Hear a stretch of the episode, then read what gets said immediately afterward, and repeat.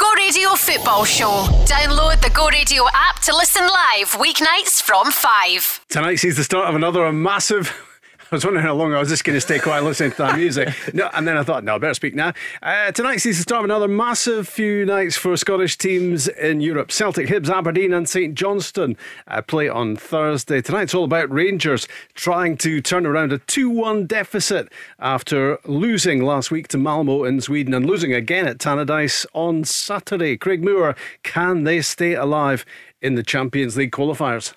Well, you, you, you, would like to see that they can they can bounce back, but they're probably thinking that also uh, at the weekend after the, the defeat in Europe. It's a massive, massive game for Rangers tonight. A full house, yeah. hopefully, uh, you know, can help the team get over the line. But it's a very, very tough game in my opinion, and I believe maybe extra time, Rob, might be on the cards tonight. I think it's that it's that type. We're going to pick Steven Gerrard's team for him um, in the next little while. Kick off 8 o'clock at Ibrox, as Craig says.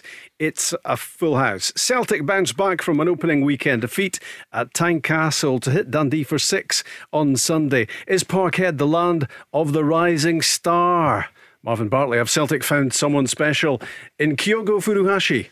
Yeah, I think they found a, a, couple of special players. If I'm honest, I think they're, they're back into their stride now, aren't they? Um, I watched the highlights of their game, and they were fantastic going forward defended really well. Ralston came in at right back and he scored another wonderful goal. Yeah. So he might even get moved further up the pitch. But no, they look like the Celtic of old. And you know, listen, it's, it's only one game. I know they performed well against Hearts, but they lost that game. And it's about consistency now. You know, being a good player doesn't mean you can do it. You know, once in a, in a blue moon. It's consistently doing it at that level. And I think you know, they have got a couple of players who can do that. But we'll see over the course of the season. Also on the Go Radio Football Show, fears that Lionel Messi might be down to his last few quid appear to have evaporated uh, with today's news that he's now a PSG player. The Barca legend leaves 140 million euros annual salary behind him.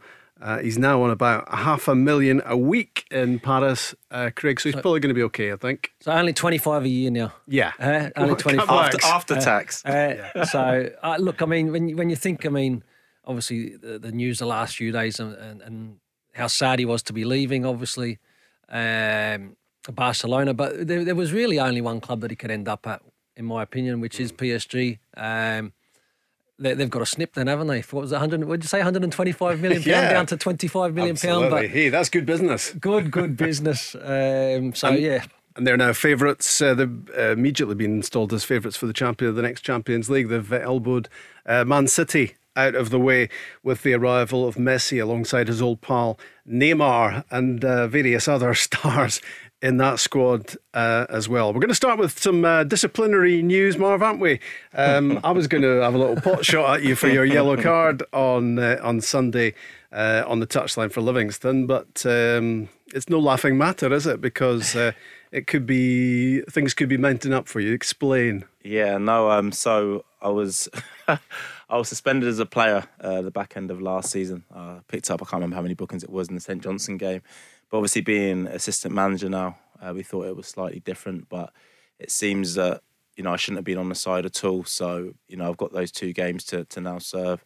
Um, so, yeah, I'll be in the stands. So, if, you know, if any fans hear somebody at the back of the stand shouting, it, it, will be me. Um, so, yeah, i am missing, I think it's the next two league games. Obviously, our next uh, game is in the Cup. So I'm pretty sure I'll be okay for that. And then the next two league games I will miss before coming back down. There were a couple of yellows flashed at the at the Livy dugout, weren't they, on Sunday? Was was Davy for a bit of uh, was he giving Kevin Clancy a bit of advice from the touchline? Yeah. Um, you know, I think we, we were just trying to give him the help that maybe he needed. Um, and then yeah, D- Davy got booked, and then he sent himself off. He's like, "That's it, I'm sending myself off." He went, he went into the crowd, um, and, and then he decided to come back a few minutes later. But yeah, listen, uh, we're very passionate guys on the side. Um, you know, obviously, I was booked for holding on to the ball. I didn't know I had to be a ball boy and retrieve the ball for a, for a team to take a quick throw against yeah, us. Yeah, but you were, hiding, you were hiding it, weren't you? you yeah, I was just, he's, he's, a young lad, so I was just trying to play a bit of a game with him that I played with my nephew. But you know, like the balls, it's a little bit flat, ref. Maybe you need to change. Yeah, that, that's what I ball. thought. That's yeah. what I thought. But, um, you know, the four officials across very quickly and got me booked. And then we saw that, you know, the Aberdeen assistant manager do the same thing and not get booked. So, so you're speaking about off air, Craig. A bit of consistency would be nice, wouldn't it? But you know, we'll get there one day. So tonight, 8 o'clock kickoff at Ibrox for Rangers against Malmo. The Swedish team are 2 1 up from the first leg. I'm sure their manager has a game plan that he believes in and he's going to try and execute it at, at Ibrox. My focus is very much on Rangers, on what we want to do and how we want the game to look. I haven't really given it a thought. We have to be ready to adapt to whatever tactics and game plan Malmo have because they're on the back of a positive result in the first leg. I don't expect too many changes in that department. It's going to be interesting, Craig, what the psychological knock on effect is of that late Steven Davis goal in Sweden. Uh, 2 uh, 0 was looking like a difficult one yep. uh, to turn around. I mean, it's still a job to be done, but it's going to be a hell of a lot easier at 2 1 than 2 0. Well, it could prove to be a, a, an enormous goal, um, you know, come this tie tonight. Um, for me, like I said, there's, there's still a lot that can happen. It's um, it is a, a winnable game for Rangers. Um, but they need to be at their very, very best. They need the supporters to be right behind them from start to finish. And they actually need to to be a little bit more positive, in my opinion, in terms of forward runs. Uh, I was at the game at Tannadice at the weekend, and look, Dundee United were excellent, but I just felt that everything was in front of them, and, and Rangers wanted everything to feet. So the importance of making forward runs uh, tonight will be very, very important. I think they can turn it around, but it's a tough one. Craig Moore, Marvin Bartley, Rob Maclean on the Go Radio Football Show on a Tuesday night. Home of breaking news, of course, and the, the breaking news right now is that Gordon Strachan, uh, Marv, is on his way back to Celtic. Um, this is the, the, the newspapers running this story at the moment that the former Celtic manager has agreed a deal uh, to return to the club in a senior advisory role. Still to be confirmed officially. Sounds like it's happening. Has been spoken about for quite a while, hasn't it? Um, is that one that that uh, that makes sense to you? Yeah, he's, he's a he's a footballing man. You know, he, he knows football very very well. He's an experienced manager you know, he's been through, I think, everything he can be through as a, as a manager. So he's somebody there to lean on and offer that experience. You know, I don't think you can have enough people like that in and around a football club. Obviously, Celtic through and through as well, which helps massively. Um, he wants to see the club do, do a lot better than they did, you know, last season. So, yeah, you know, I think for any manager to have Gordon Strachan in and around, you know, for help on whatever it might be, it can only be a positive. You know, I don't think you can you can get a negative out of that. So, you know, Celtic were talking about doing things off the pitch, and you know, if that's the start of it, then and that's the level of the, the start of it, I think it's a you know very good appointment. Gordon Strachan and Ange Postecoglou is that a marriage made in heaven, Craig? It's an interesting one. Does that mean that I can also put an end to the speculation that Craig Moore was potentially going to be the director of football at, at, Celtic? Oh, I think there are, there are still more pieces to go into the jigsaw. Oh, yeah, you just told me that off air that you were doing that. nah, but look, I mean, as as Marvin said there, you know, uh, Gordon Strachan has obviously fantastic experience uh, within the game over a number of years. Um, he's obviously got a good relationship with uh, with Celtic Football Club, and look, there's no doubt that, that Ange needs help off the field in terms of, you know, that that that recruitment side of things. Uh, it'd be interesting to see exactly what Gordon uh, Strachan's remit is going to be. But any of that off ground uh, assistance for me takes a lot of flack and pressure off the coach that can actually then go and concentrate on what he should be doing, is, coaching his, his football team to get the best out of, which you're already starting to see um, you know, with this team under Ange Postecoglou. Scottish Sun Sport uh, are running that story. Um, that uh, not only is it happening, but he's going to be starting work tomorrow. So he's, he's, he's, not hanging about. He's in the door. Um, and there's no doubt that, that Ange Postecoglou has had far too much on his plate. I mean, he was he was telling us uh, a week or so ago that, that he was playing a massive part in recruitment. Uh, you would think he's he's got enough to do, Marv, just managing the team. Yeah, definitely. But I, I do think that's important though as a manager, you know, to, to have some sort of say on recruitment because the last thing you want is players brought to the football club who, who you don't want. Um, so in terms of recruitment, I think it is an important part of a manager because obviously Andrew's got his own way of playing and he knows the sort of players that are going to fit into it. Um, you know, if you leave somebody else to kind of control that fully, and then you just concentrate on the players, they might bring in players that actually don't fit your style. And the worst thing that you want to do is get recruitment wrong. I think you know all Celtic fans will agree that that's something that they've been guilty of in the past, and mm. they spent a lot of money doing it. You know, they can't afford to do that again. It's, you know, they can't afford to waste money. They've apparently got a lot of money in the bank, and they're going to go out there and sign a few players. They, they need to get it right this time because you don't want to be spending, you know, five million on Barkas, for instance, and now, you know, maybe he's number three goalkeeper there. Um, you know, Ajeti hasn't really hit the, the ground running. Uh, Klimala, they, they, they got they got rid of. So, you know, you don't want, want that to happen again. So I think in terms of recruitment, it's something that he needs to either have somebody in there that he trusts, or you know he does play a, a quite a, a, heavy part in bringing the players in. And I, I agree, Marvin. I think it is important. Like I says, I mean there is also. Uh, in terms of, of, of the club, uh, you know, the business model, they want to make sure that there's stability and all that sort of stuff moving forward. So sometimes you have a manager that maybe brings in eight to ten players, and and, and then six months later he's out the door. So it's it's that that bigger plan, and for me, that you know, Ange Postecoglou has got time at Celtic Football Club. Yeah. And sometimes I think in Scotland, you know, it's like it's, you've got to take the blinkers off at times because people were saying, "Well, who's Ange Postecoglou?" All right, before he mm-hmm. come in yep. on the on the back of uh, his success uh, in another part of the world. Yeah. Uh, and Kyogo's come in and, and hit the ground running and looks a fantastic player. And again, they wouldn't have possibly that opportunity to that type of play without Ange Postecoglou. So, look, football, I think at times you've, you've really got to have um, great networks and be willing to cast a net sometimes a little bit further than what we do in the UK. Yep, no, I totally agree. And sometimes in the UK, we're quick to judge, aren't we? You know, a player comes in from the other side of the world, and you know they have two bad games at, at the start, and oh, he's rubbish. You know, he's not good enough for the level. You know, as you said, Ange knows what he's doing. You know, he knows the players that he wants to bring in. They might not be household names to us, but they're very, very good players. And we're seeing already, you know, like you said, he scored a hat trick at, at the weekend. He is bringing in good players, good quality players. So, you know, obviously he is playing a part in recruitment. So you don't want you don't want to stop that because you don't want to stop these players from coming in. And as I said, you know, Andrew might be able to get a bit more money, sorry, a bit more for his money if he goes further afield. You know, the UK market's very, very expensive. Yeah. You know, you go down to England and somebody's playing in League One and the agent wants this amount of money and the club wants this amount of money where you know, you go to the other side of the world, there'd probably be better players there and you pay them a lot, lot less. So, just to repeat, it's understood that Gordon Strachan is going back to Celtic and will start work tomorrow.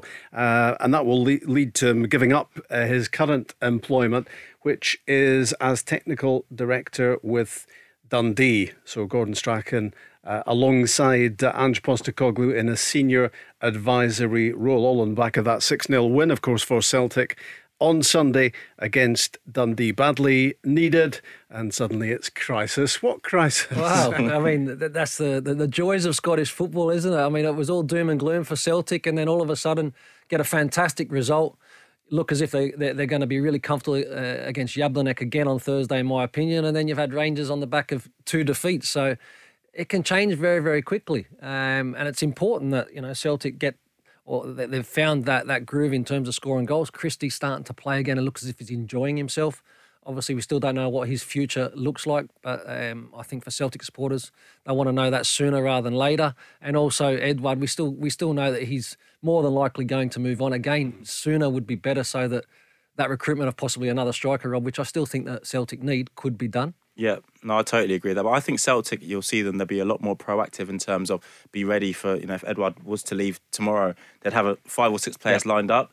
I don't think that was the case a year ago. I really, really don't. I think a lot of their transfers were reactive to what was going on, or you know, we need to bring a goalkeeper and who can we get, rather than you know planning it from weeks or months beforehand. And I think that's where the difference between Celtic and Rangers has been. I think Gerrard's always been really proactive in his recruitment, knowing who he's going to bring in, when he's going to bring them in, and Celtic have been reactive. But I think that's changing now. I think that's changed now under under Ange, and they'll have a list of, of strikers, and they'll probably have narrowed it down to two Edouard's to go for X amount of money, we'll bring in, you know, this striker. If it's a little bit lower, mm. then we can possibly bring in these strikers.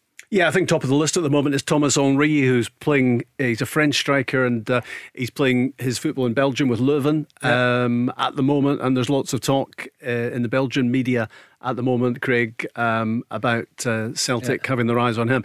But I think uh, the latest word is that there are quite a few other clubs yeah. are interested as well, and it's maybe about seven million pounds. But but as Marv says, you know, the, there's no doubt that that uh, Celtic have been kick-started into some yeah. serious transfer action here. Yeah, and and if he's anything like Thierry Henry, then it, it, it, would go all right. But yeah, now look again, Celtic. Yeah, when they, they heard when they heard it was T Henry. Yeah, oh yeah, whoa. no, no, it's yeah. Thomas.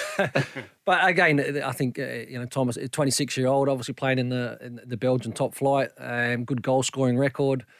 Again, these we've seen quite a number of players being linked to, to Celtic over the last uh, you know four to four to six weeks. Um, again, if that's something that they do push forward on uh, could be a, a, great addition because look, any top team that's looking to challenge, uh, and and the, and then the challenge also for the smaller teams is the depth in quality. Um, and the top clubs are always going to have that depth. Celtic do need another striker in there, so yeah. that's an interesting name for for sure. If you are a Celtic fan, what do you think about the return of Gordon Strachan to the club 0808 17 17 700? If you're a Rangers fan, uh, how excited are you about a full house at Ibrox tonight? And how confident are you that Rangers can make the most of that atmosphere tonight and get the job done uh, against Malmo? 2 1 down from the first leg in Sweden. Craig's had a say on it already. Marv, what are you thinking about Rangers' chances tonight? Yeah, I think I think Rangers win the game. Um, I watched the first half in here uh, last week, and I thought Rangers were fantastic. And then yeah. I, I got on the phone to my mum in the car, and I got off the phone and I was listening to the radio, and they were two 0 down, and yeah. I was like, yeah. you know, what's happened here? Um, listen, I think if they can kind of repeat that first half performance, you know, over the course of 90 minutes, it will be enough to win the game. Also, they're at Ibrox. Also, the fans are back in to be their 12th man. You know, I, I think Rangers will win the game 100%. And I know a lot of people are looking back at the Dundee United game, but there's no doubt about it. The Rangers players in the back of their mind had this game. They had this game, and they're only human. At the end of the day, listen, they had a fabulous run last season, going unbeaten, winning the league title. Playing against Dundee United, I definitely think they had this game in the back of their minds. And Craig was talking about the lack of forward runs. That takes energy. And I really thought they were trying to win the game with using the least amount of energy as possible. Yeah. And when they needed to turn it up, it, kind of in the 70th minute, they did try, but it was too late. You know, Dundee United had the bit between their teeth. They'd defended so well. They'd grown in confidence. And, you know, Rangers will know going forward. Gerrard will say, well, listen, we have to perform every game because if we don't, this is what's going to happen. But I do think they had this game in the back of their mind. And, I, you know, I think you'll see a rampant Rangers uh, later on today. Rangers' first league defeat in 17 months. There were 40 Premiership games unbeaten. Craig, you were there mixing with the elite of uh, world football in the director's box. Uh, what did you make of Rangers? Yeah, again, I, I we can go on and say how poor Rangers were on, Saturday, but I think that's being um, harsh on Dundee United because I thought they were very, very good. You know, you, you look at when you when you come up against the old firm, you need to be at the top of your game. Plus, you need three or four players that probably go over and beyond and excel. And you know, Mulgrew and, and, and Edwards as central defenders handled everything that come into the box. They were, they were brilliant. Was it unimaginative from Rangers? Uh, again, for me, it was just that lack of, um, you know, whether it was energy, whether it was, um, you know, mind slightly distracted, the hunger, and and and James Tavernier after game says that we need to be hungrier. That was slightly concerning for me because yeah. you know that first fifteen or twenty minutes of every game, you need to match your opponent, um, and then the better teams normally go on and win the football matches. The support from Dundee United fans um, helped tremendously. You know, sometimes yeah. Marvin, that, that tackle or that interception, and all of a sudden the, the place just lifted and, and the team got a great lift from it. Um, Rangers didn't create enough opportunity within the match. And you can say that Dundee United were maybe lucky to go on and win it, Rob, but I don't think so because for the goal, Spall is trying to be positive, play a forward pass. Okay, yes, there's a deflection. Robson's making a forward run, very, very positive, and they get the goal from it. So you create your own luck at times, yeah. and it's through positive play. Yeah, no, I definitely agree with that. I definitely do. I think Rangers had a spell in the game, and, and if their fans would have been in there, I think they would have possibly got a goal. They would have they would have galvanised them, like you said, the Dundee United players were getting. But again, you have to respect Dundee United. Listen, they were they were absolutely brilliant at what they had to do. You know, uh, Tam, the manager, had a game plan and they implemented it perfectly, and then they went on to win the game. And as you said, it's a wake up call. As Tav said, you know, use the word be like they needed to be hungrier. Um, so obviously he sees the players in training every day. He out there as a captain, he has a better feel for it than us. So if he feels that that's a true reflection of what happened, then you know, as Craig said, it's a wake up call for them. But you'd rather that happen at the start of the season in the league rather than the Champions League tonight. It's not hard to find the headlines uh, tonight on the Go Radio football show. Less than three hours to kick off at Ibrox. Rangers against Malmo.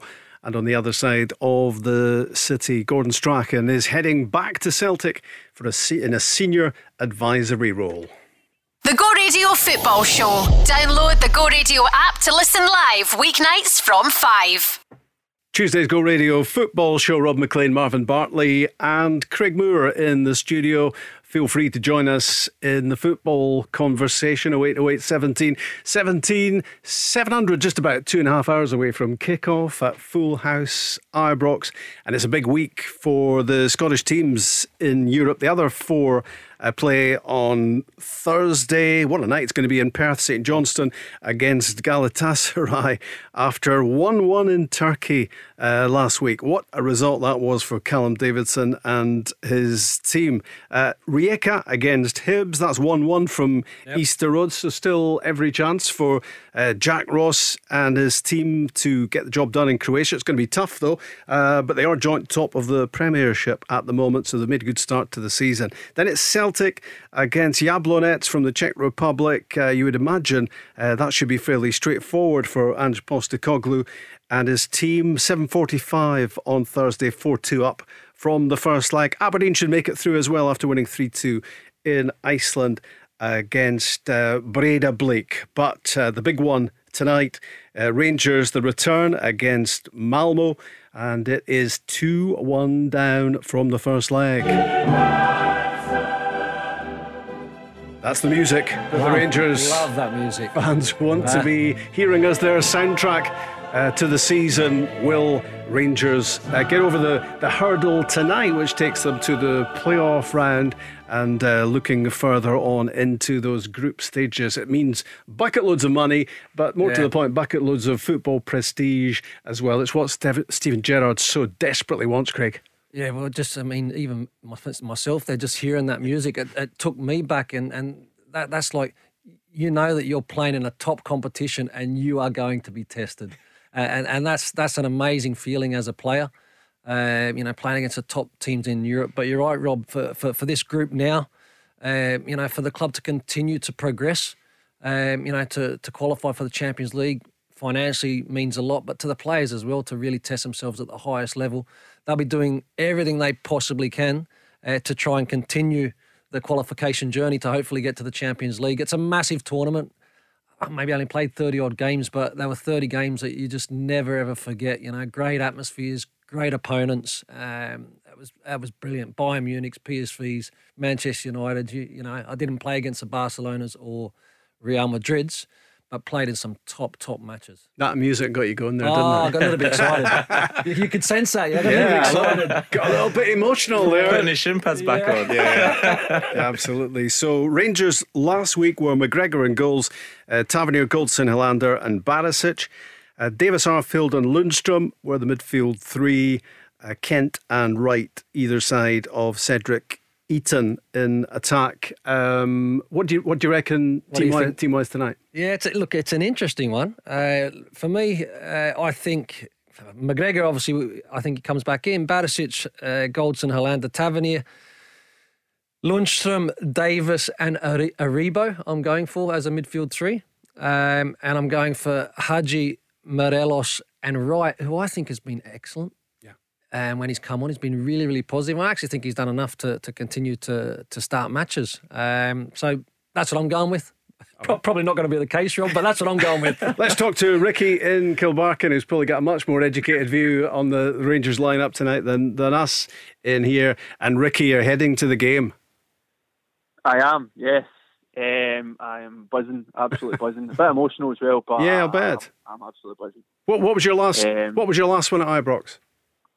Well, you could say it was the last um, full house in Britain, the Leverkusen the last 16 game. Right. Wow. Yeah. Before the pandemic started, so quite some time away. Yeah, so it's a it's a kind of it's a slice of history, isn't it? When you think about it, all that way back to, to a full house crowd at Ibrox, and and you've gone full circle. Um, what do you imagine the atmosphere is going to be like tonight? Oh, it's going to be unrivaled. I don't think there'll be. I think it'll probably be one of the best atmospheres I'll ever attended in Ibrox, to be honest um, the way it's going on with reading things online, things like that, and obviously the gaffer um, asking for us to be as loud as we possibly can, you know, and there's people wanting us in as early as possible to get the atmosphere absolutely going during the warm up and things like that. So.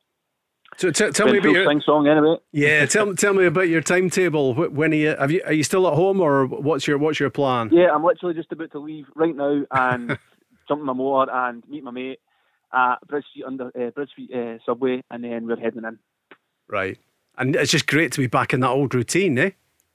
Oh, unbelievable. No, it's just the buzz of waking up on the day of the game, you know, um, and just, I was at college today and being in college and just talking about it with my mates in college and just, just can't, can't believe it's happening. Finally, we're getting back to where we all should be and where our first loves and, and when grown up. You know what I mean? Absolutely. And, and Craig Moore, Steven Gerrard has made a big point, hasn't he, of of How of, of pulling in the, the, the atmosphere tonight and uh, emphasising how much that matters to a Rangers revival here in the tie. I think it's it's so important from from start to finish because we know that uh, you know there can be twists and turns within a game. Uh, Rangers supporters uh, are fantastic, and I think because it has been such a long, long time, you know, for the fans to be in and a, and a full house, I'm sure they're going to make some noise. Um, which for for Malmo.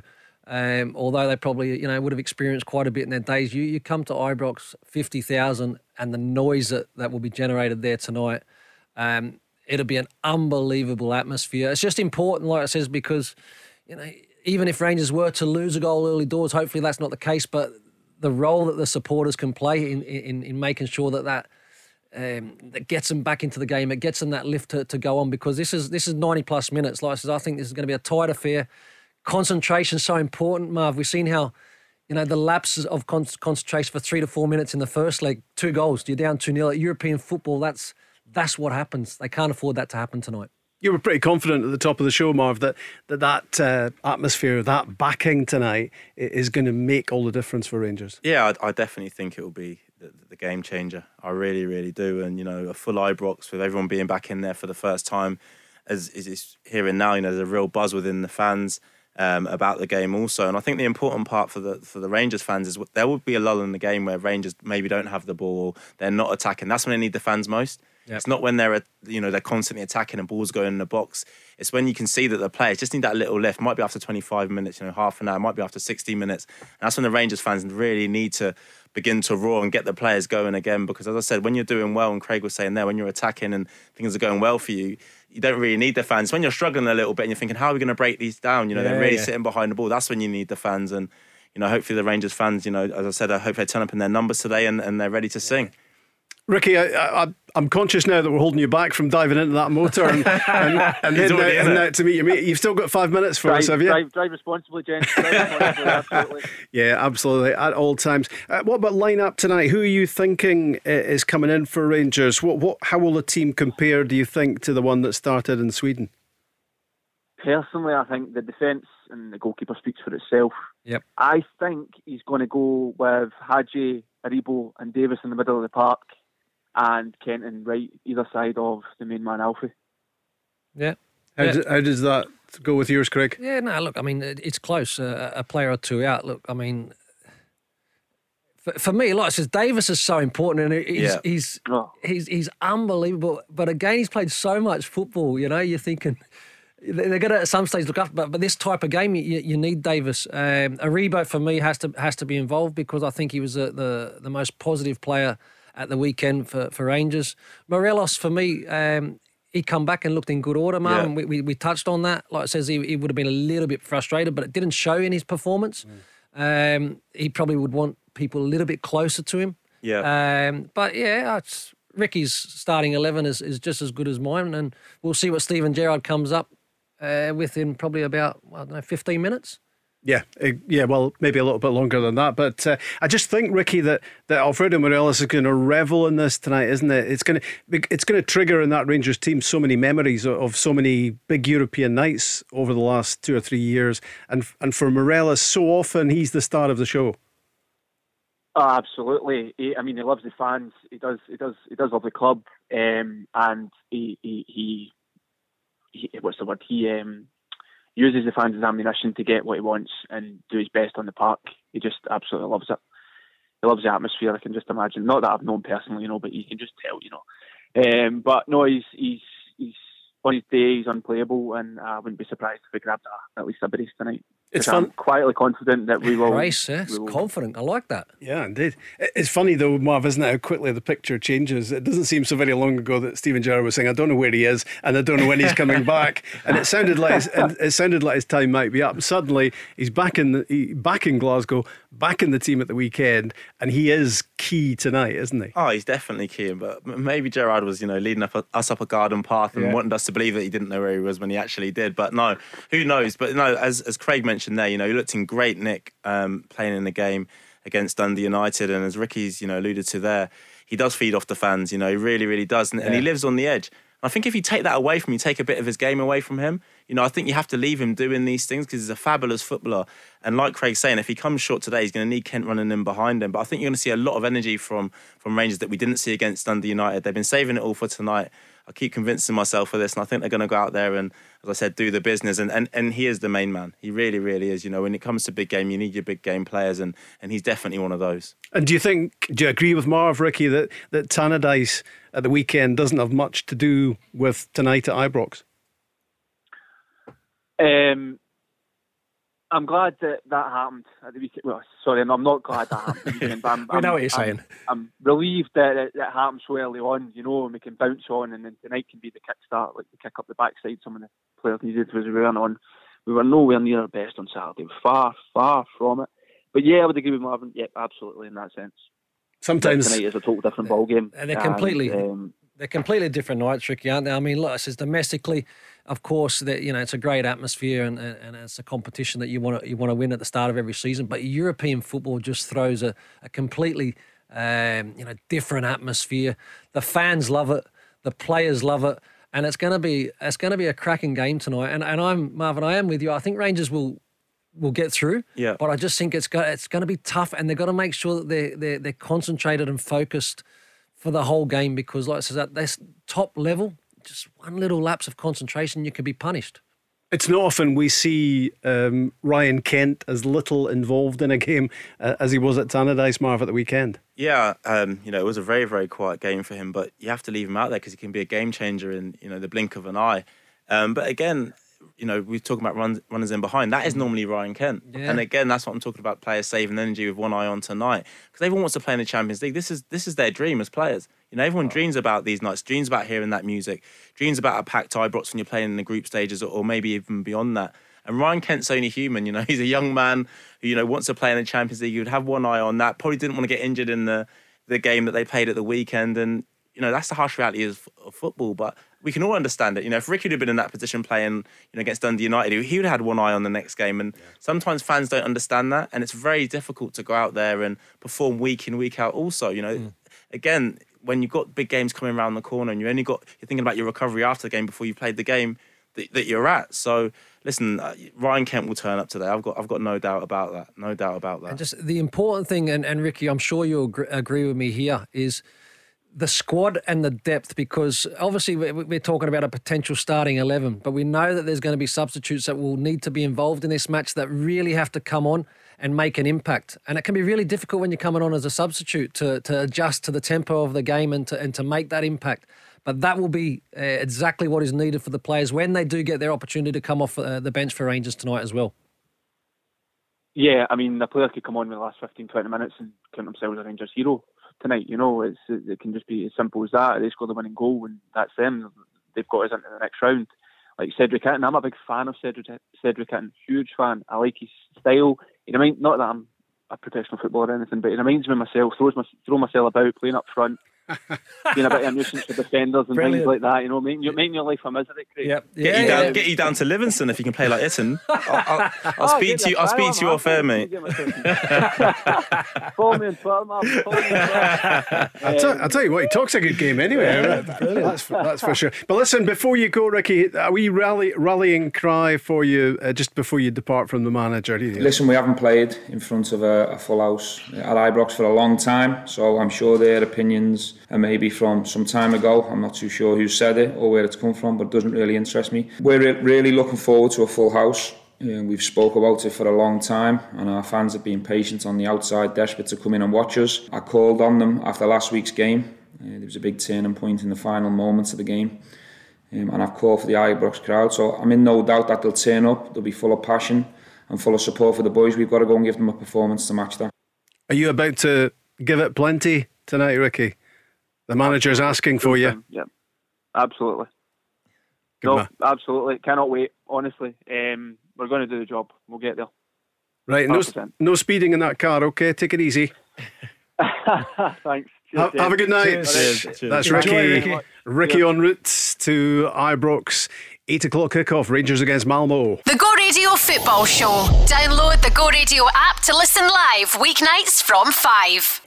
Glasgow's own Go Radio Tuesdays football show. Rob Maclean, Craig Moore, and Marvin Bartley in the studio. Just before the break, we had Ricky um, from Kilbarchan on the way to the game. He's, he's probably speeding towards the tube station as we speak to meet up with his pal, head to the game, and tens of thousands of other Rangers fans will be making uh, their travel plans as well. It's going to be a full house tonight as Rangers look to turn it round in the Champions League qualifiers um, against Malmo. So it's uh, Olympiacos or Ludogorets uh, if Rangers get through yep. uh, in the playoff round that leads to the Champions League. What they don't want to be thinking about uh, is what it is in the Europa League qualifiers. I'll probably not even mention it um, because Rangers are onwards and upwards, they hope, in Europe's elite competition later on in the week. Thursday for St Johnstone and Galatasaray, Rijeka against Hibs, Aberdeen against Breidablik, and Celtic play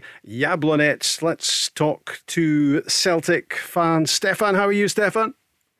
I'm not too bad, Rob. How about yourself? Yeah, good, thanks. Um, we're just speaking about speaking to an emotional Rangers fan heading back to Ibrox, and of course, uh, we had a great chat with you when you were heading back to, to Celtic Park. Yeah, um, I, I, you know, any football fans are getting back to the to the actual ground for the first time, it's it's an amazing feeling. So, you know, uh, I, I I'm sure he'll enjoy it. Do you do you have a feeling, Stefan, that things are, are turning round now with that six 0 win against Dundee? I, I, mean, I think it's a bit early. Um, it's a bit, you know, I think it'd be premature for fans to to to, to read too much into it because um, it, it, was against Dundee. But uh, no disrespect, obviously, but you, you know, I, I just feel like it's a great result. It's a great start, but that's all it is. It is a start, and um, hopefully, you know, Celtic can be sort of consistent with their, their results this season, and, and hopefully, um, you know, it can see them, uh, you know, fight to, to win that league title back. But I, I just would stress it, it is a start, but it is a great start. And, um, you know, Furuhashi just looks unbelievable. Yeah, I was going to say, we've managed to do 45 seconds without mentioning Kyogo Furuhashi, but there he is. You've mentioned him now. A hat trick, four goals already. Um, and he was just lightning, wasn't he, uh, against Dundee? Oh, he was unbelievable. Um, you know, when I, I, I seen on Twitter that Japanese journalists were, you know, telling us how good he was going to be. And I think I was very uh, sceptical. I was going to say, well, you know, the J League, how will he sort of fit into the, the Scottish League? But he's, he's taken it by storm. And, you know, he, he missed a couple of sitters, but I'll let him off with scoring a hat. what a hat trick it was. Yeah, Marv, it was it was like a masterclass in striker movement, wasn't it? Yeah, no, his, his movement's absolutely unbelievable. Um, you know, I didn't actually see him as a number nine because he is relatively small, so yeah. I thought he was going to play wide and, and, come inside like he did against Hearts. But as you said, with the movement that he that he has, he's very very difficult to mark. And Stefan alluded to today, he also missed two chances, but he's getting in the right positions, and and these are the great things. You know, you want your striker in the right position, you want them missing chances, and in the back end of that, he's also scoring a hat trick. So he could have actually walked away with five goals, and you'd have been like, do you know what? Fair play to him. But no, his, his movement was absolutely brilliant, and that's what Celtic have needed. Edouard offers you something slightly different. Obviously, we don't know if he's staying or going at this moment in time, but you know, James Forrest also being back out there, Ryan Christie, you know, looked back to his best and he looked like he was he was energized again. Going forward, this is what you're, you're used to from Celtic, absolutely breathtaking, and I think they missed that slightly last season. This was Ange Postecoglou, uh, Stefan, speaking about Kyogo. He scored three goals. He, he, probably could add another two or three. Um, but it wasn't just that. It's his movement. It's his work rate. You know, I'm sure that uh, you know he'll get a lot of confidence out of that, and the players will around him. You know, he's a clever player, and I still think there's more to come from him. Well, you know, you, you, never really know, but he's he's a little bit more mature. He's you know he's 26 years of age. I've, I've watched his development firsthand in in Japan, and you know every year he just got a little bit better and a little bit more mature. And I thought if anyone could handle it, he could um, in terms of his temperament because he's just had this real narrow focus of, of becoming a, a, fantastic footballer. And um, whatever challenges he's going to have here, I'm sure he'll be able to overcome. It wasn't just his goals, was it, Stefan? It, wasn't just uh, his individual performance. It was about that effect he had on, on players round about.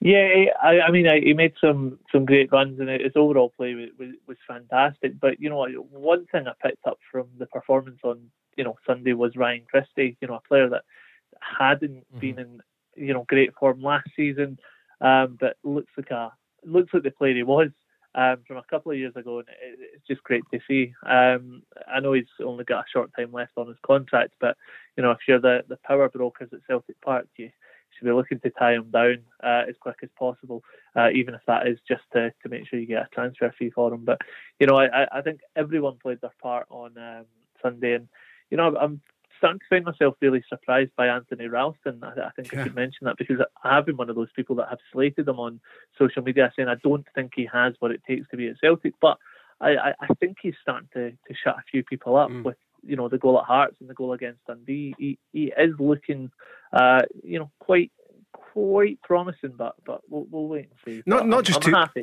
not just two goals, Marv. Two wonder goals from yeah. Tony Ralston. Absolutely brilliant goals. You know, saw against Hearts when he drove inside and you know, he lets a shot off with his left foot, and everybody's probably shouting pass. And then the goal against Dundee, he almost chips it up and then, you know, kind of reverses it into the other corner. They said two brilliant, brilliant goals. And, you know, you can see how much it means to him. You know, it's lovely to see, you know, a boy who's came through like kind of the academy and everything else and had to go out on loan. And as Stefan said there, got some stick online from certain fans. Mm. And show that mental strength to, you know, stick with it, to still come and, and, and play for Celtic and, and do as well as he has done in, in these two games you know, hopefully it leads to a long, successful career for him at, Celtic. You know Ange really well, Craig, and um, he, he'll give Tony Ralston every chance, won't he? I mean, he, he was presented with a squad which had Ralston really as only his only right back. So yeah. it, it, didn't take a great deal of uh, decision making to, to put him in the team. But but he's making the most of it, and he and he's he's listening, isn't he, to what, what Ange's wanting him to do. Uh, uh look, for me, I, I, don't know the lad only from what what I've seen. Um, he he's a strong character. There's no doubt about that. The the criticism that he's taken, yet still being able to find performances, still scoring goals, still knowing that the club are desperately after another right fullback. Um, to be able to continue to to do that, um, you need to be a strong character. And and for me, he's a you know. These these are the players that you need within a squad. They might not necessarily be your starting players week in week out, but when you're at the bigger clubs, can you take that that criticism that does does fly about at times? Can you learn to just brush it off and get on with it? And Ralston has done exactly that. And uh, for me, um, you know, he's his job is to is, is to defend, and if he can provide and, and and do things going forward, which he's, he's scored a couple of goals. That might be him for the end of the season. Who knows? I mean, the defender scoring yeah. a couple of goals, but I just think that that mental toughness is is, is something that uh, I appreciate it because I went through something similar at Rangers uh, in my early days, you know, 12 to 15 months, where given it my all playing out of position, but just felt as if, you know, a lot of the fans would say he's not good enough for the football club. It's not easy to be able to cope with that and to be able to keep going to work every day and train your backside off and and perform. Um, so I kind of see similarities in terms of the criticism that he's taken, but the ability to go out and perform. Uh, good to see Turnbull also start to look to come back a little bit like himself. Uh, he was excellent last season from January when he mm. come into the team started the season a little bit quietly for yeah. me, a little bit quietly, but we started to see a little bit more of, of Turnbull and what he's all about. The through ball pass for the for the first goal. We can talk about Kyogo all day long. Again, the one thing that I really liked about him is his best chance is actually his first chance that he misses. Yeah. Good strikers, Marvin. You touched on it. Put yourself in scoring opportunities. Even when you miss, you go again. Yeah. You no, go exactly. again. He gets three, he could have had six. Christie, outstanding, as Stefan said. And the, the big question is will he stay or will he go? This was what Ange said after the match. Again, contractual situations, you know, I'm not thinking about them too much. Pretty much consistent in saying that what concerns me is what we've got before us. And at the moment, Ryan is, as I said, he's playing fantastic. He's training well. Um, if that situation changes where, you know, he moves on, then we'll deal with it then. But at the moment, he's, he's doing everything I can ask for. And I think he's enjoying his football, which is really important. What would your message be, Stefan, to Celtic? Would it be let's keep him and, and let's get the best of him before he's finished, before he leaves the club, or uh, cash in, try and cash in now and get the get the max? Well, I'm I'm firmly behind Celtic signing him up to a new contract because I think if you don't sign him up to a new contract and you let him go, we're now into you know the we're you know in August coming up. To, we were on the 10th of August. The window shuts in, in three weeks' time. Can you replace Ryan Christie in three weeks' time? I, I don't know. Um, but I, I think the, the start that Turnbull's had has made Christie become more valuable because I, I think he has played well and he has looked like the player of last season. And arguably for much of, uh, sorry, the season before, but much of last season, David Turnbull um, was flying high, and you were saying, "Well, do we need Ryan Christie?" And that's what's worried me at the start of this season was David Turnbull didn't look like himself. So if, if I honestly, if I'm Celtic, I would tie Ryan Christie down because I, I think he has been sensational since the start of the season, um, and I, I, don't think I'm alone in that. And I, I think he can be a, a monumental player on his day. Yeah, we did see some quality supply from him, didn't we, against Dundee? When there's somebody making those moves, he'll pick you out. Yeah, his, his, weight of passing was was unbelievable. Honestly, if you'd have seen somebody do that in La Liga or down in the English Premier League, people would have been talking about it, you know, for for weeks to come. Honestly, some of his passing, like you said, it was uh, absolutely unreal, and and it was flashes back to you know not last season but the season before. But in terms of his contractual situation, the, the club I don't think can afford to let him go for free at the end of the season. So I think first and foremost they'll be trying their utmost to get him to sign a new contract. But if they can't, then they are going to have to cash in on him. You know this window, and the same with Edouard. If he's not going to sign a new contract, you're going to have mm. to cash in on both of them because what you can't do is you can't wait to the end of the season and lose those two players for free. You know, it's, it's too much money a, lost. Go on, sorry. Can I can I make a point on Edouard? Yeah. Um, I, have had a lot of discussions with, with friends and stuff, and I, I think you do make a point because a few of my friends are making the same point as you. But my thinking is, if Odsonne Edouard is a is a player that scored, uh, you know, many amazing goals for Celtic in big games, and you know, in last season, in what was a poor season for Celtic, he was still the top goal scorer. I think if Celtic, if no one is willing to pay the money for Odsonne Edouard and Celtic have to keep him, I don't think that's a bad thing because A, he's a big game player and he can win you titles, and B, if he has, his goals win Celtic the league title next season, and I guarantee it as a big if, but that entitles them to the Champions League riches um, because it is automatic qualification. Yeah. So then you can yeah. let Odsonne Edouard go for free. He's won you the league, and um, you know you've you've sort of got the money um, for him. So that that's my thinking. Is I think Odsonne Edouard's a great player, and I I, I would urge Celtic in a sense to keep him because I think he's a he's a player that can can really help you fight for the league title.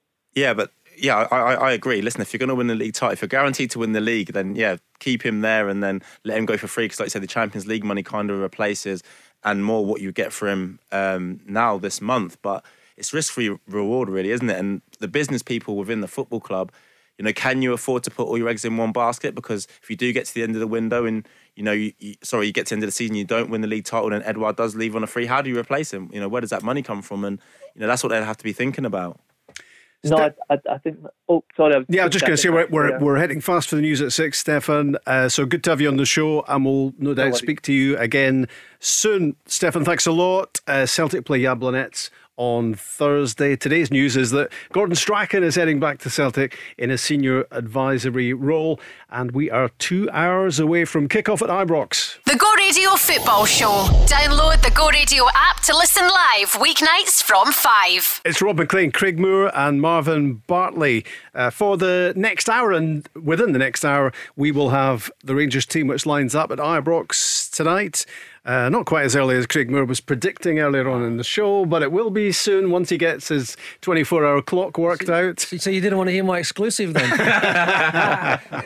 yeah, we'll get that team news uh, probably about, hopefully about quarter to seven. Um, a full house at Ibrox tonight. 2 1 Malmo from Sweden. Can Rangers turn it all around in a week in which uh, the other four uh, European representatives for Scotland are involved as well, and all in with a chance. Uh, St Johnstone 1 1 against Galatasaray, Hibs 1 1. Uh, they're in Croatia to play Rijeka Thursday. Celtic at home to Jablonec 4 2 up from the first game in the Czech Republic and uh, Aberdeen against Breiðablik uh, 3 2. It was in Iceland. That's a quarter to eight start as well. Just looking at pictures on the screen in the studio of uh, Lionel Messi, who seems to have recovered from those uh, tears in Barcelona as he was explaining why he had to go. Uh, there's a big smile on his face. Uh, now he's obviously seen details of the salary Marv he's going to be getting from PSG. Yeah, why would he not be smiling? But what I can't believe, Davey told me he was coming to Livingston. So I'm actually quite shocked to see him on the screen going to, to PSG. I have to call him after and find out what happened. But no, listen, what a fabulous player. And he's definitely still got more in the tank. And he's, he's joining a team that are now favourites for the Champions League. And they'll take some stopping. You know, look at their signings over the summer. I know they could be called free transfers, but I imagine the signing on fees and the agents' fees are very, very high. But no, Messi, listen, one of the best players to ever play the game. Some people say the best player to ever play the game, and you know what a marvelous signing it is for PSG. Half a million a week, apparently, is the uh, is the is the salary. Just looking at his goals for Barcelona, Craig. Yeah. Uh, since 2010, uh, Messi's goals 53, 73, 60, 41, 58, 41, 54. 45, 51, 31. He, he, he presumably must have missed half the season, Yeah. and 38. That is just I just, I just don't understand that in all of that time. How, how defenders have not understood how he plays. Nah, I mean, sometimes you just come up against that quality. He's world class. Um, and to be able to smash that out season after season after season, that's why he, he's, he's the, the best player in the world. Yeah. How ridiculous, though, is the situation in Spain and, and at Barcelona, where um, you know the the the percentage of wage bill to turnover is meant to be 65, 70 percent. Barcelona, it was 110% until they got rid of Messi. It's still 95. I mean, I think they're a billion in debt. It's crazy. Yeah, it's not sustainable, is it? It, it really, really isn't. And I remember I did a football management course a few years ago, and, and our tutor was talking about you know La Liga and saying that it's going to go bust at some point, and it seems that that might be coming now. And you know, it's difficult for Barcelona fans, obviously, to to lose their, their cult hero. It's different, difficult for Messi to leave. I actually thought it was a publicity stunt at first, and they're just trying to hold the league to ransom over, you know, the financial fair play stuff. But no, he- he's gone and signed for PSG. And listen, this has to happen. You know, like you said, they can't be at 110%. You can't be losing money, you know, season after season after season, and high amounts of money as well. Um, so, you know, although this isn't great for Barcelona now, if, as long as they got a club in the future, that's the most important thing. And you know, they might bring in a young player that can now replace Messi or be given an opportunity to do so. So in the long run, it might work out better, but you know, they couldn't uh, continue to do what they were doing. The rebuilding of Barcelona is going to be interesting, Craig, isn't it? Well, it is, like I says, because for, for so many years it's just all been about one player um, and, and everybody else sort of like filtering into to how he kind of uh, plays. But as Marvin touched on there, uh, the, the flip side in terms of the well being uh, and the, the, the, the future of a football club, it can never be, in my opinion, at risk. Or, you know, for, for one player. So, look, it was uh, the only decision, in my opinion, that, that, that could be made. And, and look, Barcelona, they will rebuild. Uh, it, it, it may take a, a little bit of time. Um, but they're a massive football club. And when you're a massive football club um, and you therefore have the ability to, to tap into to, to your networks and get great players, they want to come play. You know, players want to go play for the for the top clubs. Barcelona are a fantastic club. So they will, they will rebuild. It'll take a little bit of time, though. And I'm sure Messi will go okay at PSG. You just have to think there should be tougher controls on the big clubs because when you hear about debt like that, a billion of a debt at Barcelona, a lot of the other big clubs, the giants of European football, are the same. And and surprise, surprise, they were looking for a breakaway European league, which Yeah. basically was just going to bail them all out, Marv. Yeah, that's the thing, and you begin to understand why they wanted the Super League. You know, you've seen other clubs. uh, I think Inter Milan were another club that said, you know, they could potentially go bust, and they needed a fire sale of players. And you think to yourself, how you know the people at the top allowed these clubs to get into this state? You know, it's crazy. These are Champions League clubs. They're getting a lot of money in, but they're they're spending you know far too much. And you know, you're always trying to like keep up with everybody else. And obviously, Inter Milan have, have, have got a, a league title, but they need to get their houses in order. I think COVID's scared a lot of clubs as well because there's not been any fans in. Yeah. You know, the revenue from people coming in has, has, has really fallen.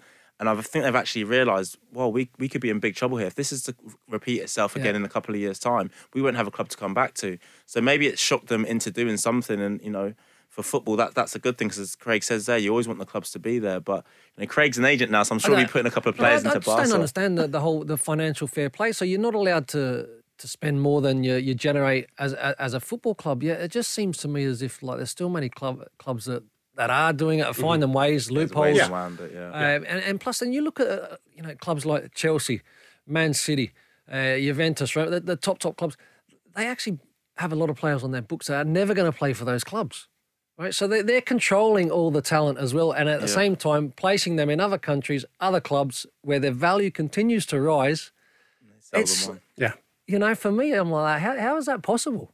This is probably not the time to tell you we're reducing your fee on the Go Radio Football Show because the, the wage bills become too big a fraction of the, the annual turnover. So sorry about that. But uh, anyway, uh, let's talk to Lewis. What a night it is on the Go Radio Football Show because uh, Messi goes to PSG, Strachan going back to Celtic, and Rangers are going back to full house crowds tonight on a big night as they tackle Malmo in the Champions League qualifiers. Lewis is a Rangers fan. Hi, Lewis.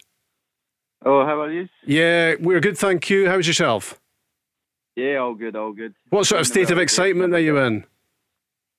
Sorry? What sort of state of excitement are you in? Oh, I'm buzzing. I was buzzing last week, but then after the game I was a wee bit down, but no, I'm back to buzzing again, so can't wait to the 8 o'clock. Yeah, and that atmosphere is going to be something special tonight. And, and do you think the performance will match it? I do. I think that's what the last two games have been missing because crowds have been starting to build back up and stuff. I think the full house will just take the performance level to the next next level. I know we were playing well last year, but I think we'll go even further than that. I think we'll play even better than what we played last year. Yeah, it'll be funny. Won't it? There'll be something ironic about the if the atmosphere does what it's intended to do, Craig, tonight for Rangers and what Steven Gerrard's been calling for it to do, because because Rangers have grown as a team, yeah. uh, playing to empty seats. Yeah, they have, uh, you know, for, for the last 18, 18 months. But, um, you know, the importance of having the supporters in and, and, and, behind you. And in a game that is well needed tonight, um, look, Rangers are certainly capable. Um, but it's now it's up to the players, Rob, to, to respond off the, the back of you know probably a couple of disappointing results. Uh, you know, performance a little bit for me against Dundee United, but you know maybe there was one eye on, on how important this football match is for the club financially, and, and what it means uh, to the players. But I have no doubt that the players are going to be uh, right up for this match. The noise that's going to be generated by the supporters there tonight will be incredible the players will be pumped. You know, that first whistle when it goes, it's going to be electric. And it's so important that Rangers can start the game well. I've seen a lot of teams buckle under pressure at Ibrox. Hopefully that's yeah. the case for Rangers tonight. And Malmo, uh, you know, a little bit taken aback just by the atmosphere. Mark, if you can put yourself in Malmo boots tonight, because you know you've been in the opposition at a full house Ibrox, you know how scary that can be. Yeah, and got nowhere near them, so uh, yeah, it was perfect. no, listen, it's uh, it's a daunting place to go, and, and, as I said, you know, and the fans were roaring. We actually played them at the start of this season. I think there was twenty three thousand fans in there, and you know, we looked around when you were hearing the noise, and it, it sounded like a you know a packed house. I, I can't you know imagine how it's going to sound today um, you know, especially on a European night. So yeah, it's going to be very, very difficult for the Malmo players. One thing Rangers you know don't need to do is go gung ho. They're one goal behind. Yeah, yeah. You know, so they play their normal game, play their way into it. Don't need to score in the first five minutes. You know, to get the place to erupt. Just take your time, do what they've been doing. You know, for the last thirty well thirty eight games last season. Um, if they can continue that tonight with the fans in there, you know, as I said earlier, I have no doubt they'll win the game. It's going to be interesting, Lewis, isn't it, to see the psychological effect of that late goal from Steven Davis last week, because obviously it gives Rangers a big lift in terms of uh, what the recovery job is, but it also, you would imagine, has a big negative effect on Malmo, who thought until the last few seconds they, they were they were taking a two 0 to Ibrox. Yeah, well, that's one thing that did give me a wee bit of confidence after last week because you seen Steven Davis go, uh, Dave, Steven Davis's goal, and then the Malmo players all felt like the ground and like disappointment and stuff like that they conceded. So they looked a bit down after the game, Malmo, uh, after conceding the last second of the game. But I think purely because 51,000, they'll be wanting to respond to the defeat on Saturday.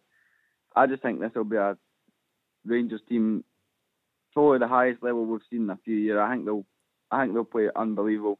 I think Ryan Kent will be big tonight. I think he'll be really, really big tonight. Morelos, I think he'll be big as well. And I hope to see. I'd like to see Wright as well in the front three because last week I thought he was really, really good in the first half. Lewis, you touched on Kent, thinking that you, he's going to have a massive game tonight. I've actually not got him in my starting eleven. Am I? Am I crazy?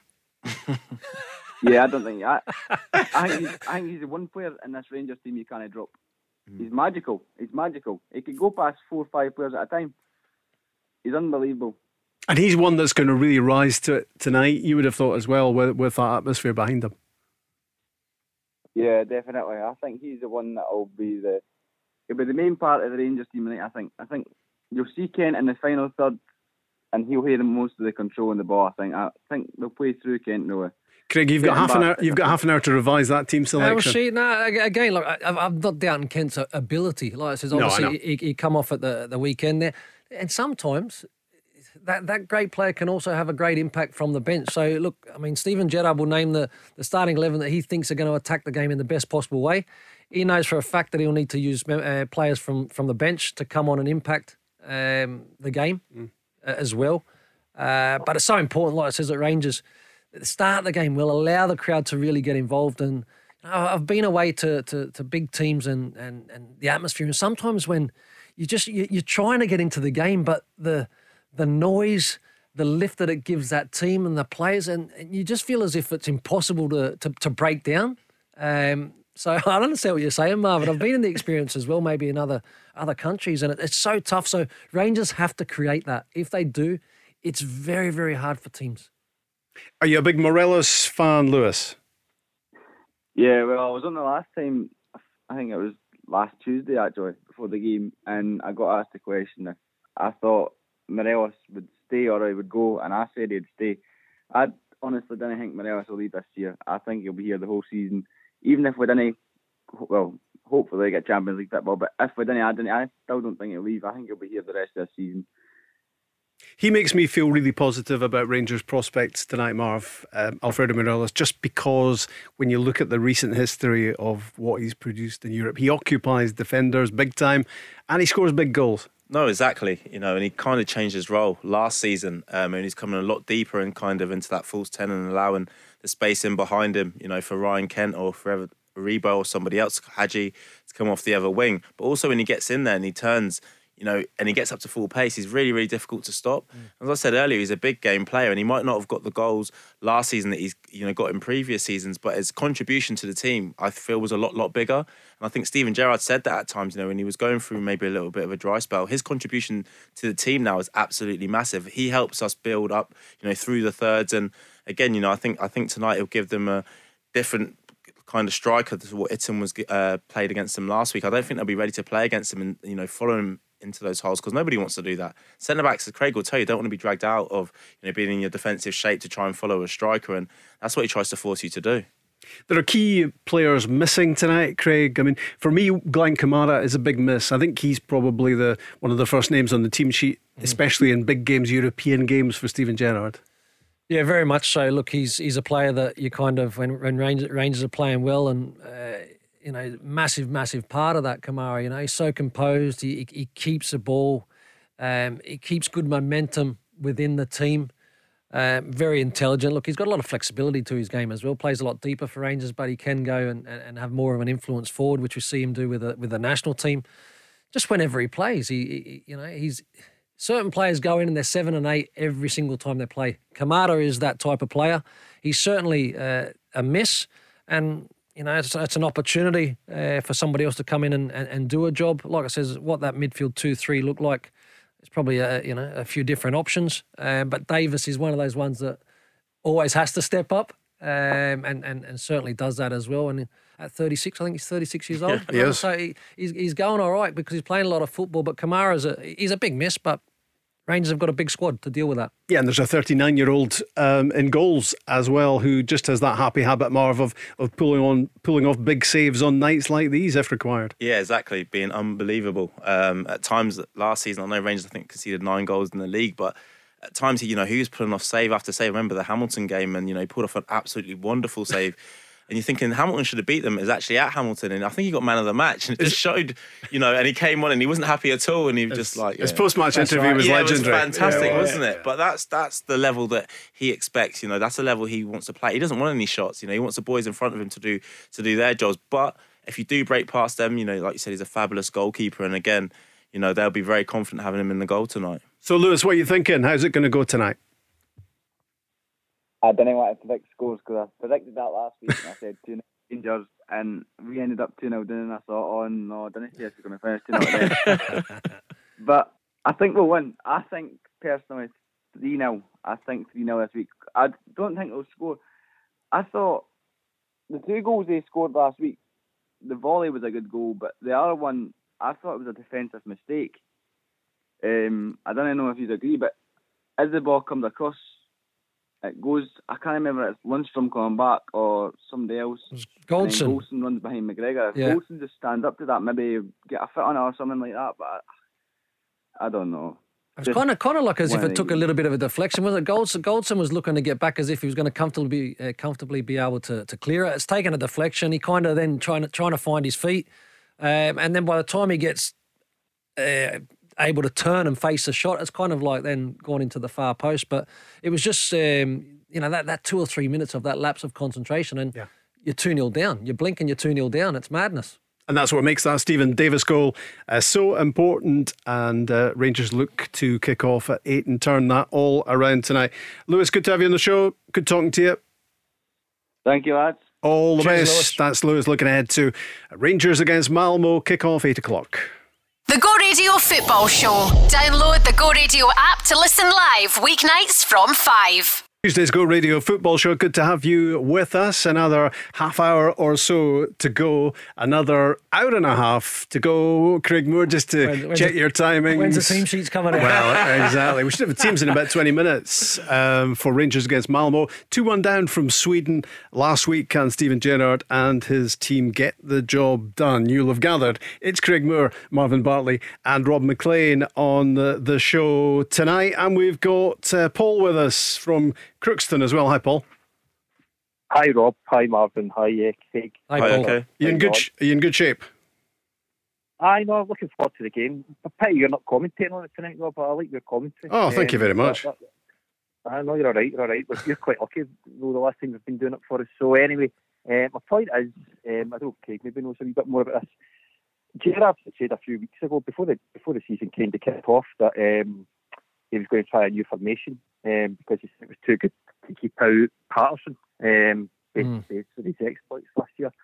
Um, but Patterson's still be on the bench. He's not. He's not brought brought him into the team to maybe push year up. And I'm just wondering why he hasn't done that because he did say he was wanting to try a different formation because he was worried other teams maybe pick up from the last three years of their formation. So I just want curious just to know why the last two league games he hasn't brought Patterson and maybe pushed half a year up and try a bit something different. You know. It, it is a strange one because he did test it, didn't he, in the, the pre-season game against Arsenal? I, I think I'd, I'd done that game, and, and later on in the match, uh, Patterson come on. Tav pushed a little bit further forward.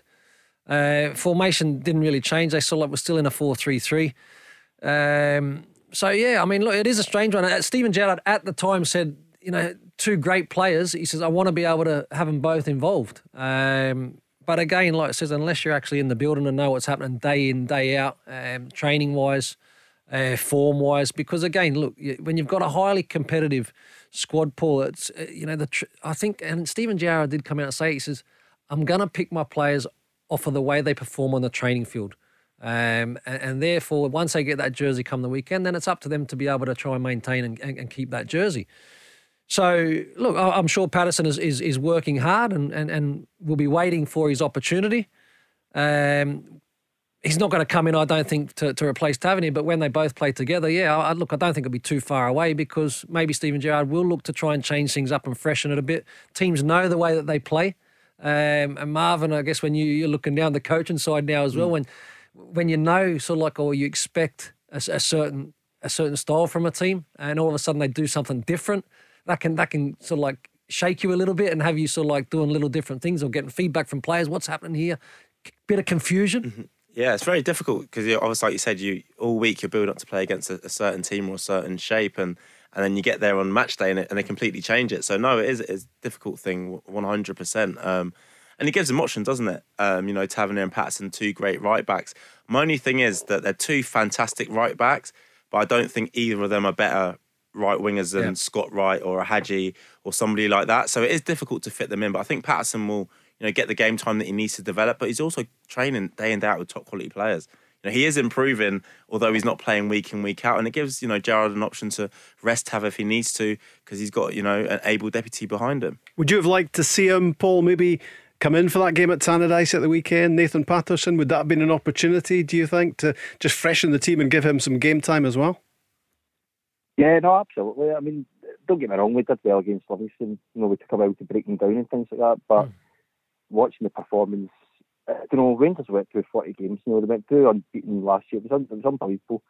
I suppose you get spoiled with that, I guess. Um, Yeah. And you're going to lose a game. It's going to happen. Um, it was just the the manner that we got beat through. Almost as if it was a last minute penalty, or I just felt we we didn't probe enough. I mean, the last, well, unless I'm wrong, I don't see Siegrist No. um, and, the goal making a save. Didn't have to make a Um, save. and that was that was annoying from a Rangers perspective. That I, I, I want to really probe teams, and we're doing a lot last year. We were thumping balls in, Barisic, Tavernier, and don't get me wrong, I know a lot of these guys have been away in the Euros and, and catching up and things like that. But um, you know, there's another point just to make about Morelos. You know, I know he's maybe personally been granted different time off and whatever. I don't know all the ins and outs of it, but when you've got Gerrard saying I don't know when he's coming back, I'm like, you're the manager, you know.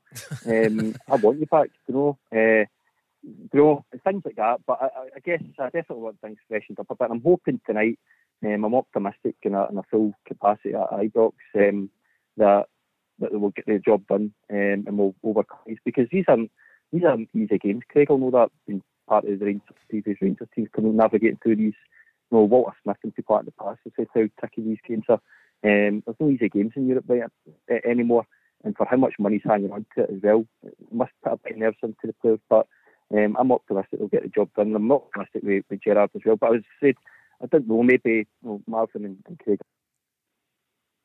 in the background and Yeah. things like that. You know, I don't see all that every day. But as I said, I would like to see maybe a wee bit things freshened up. Maybe Hagi coming back in.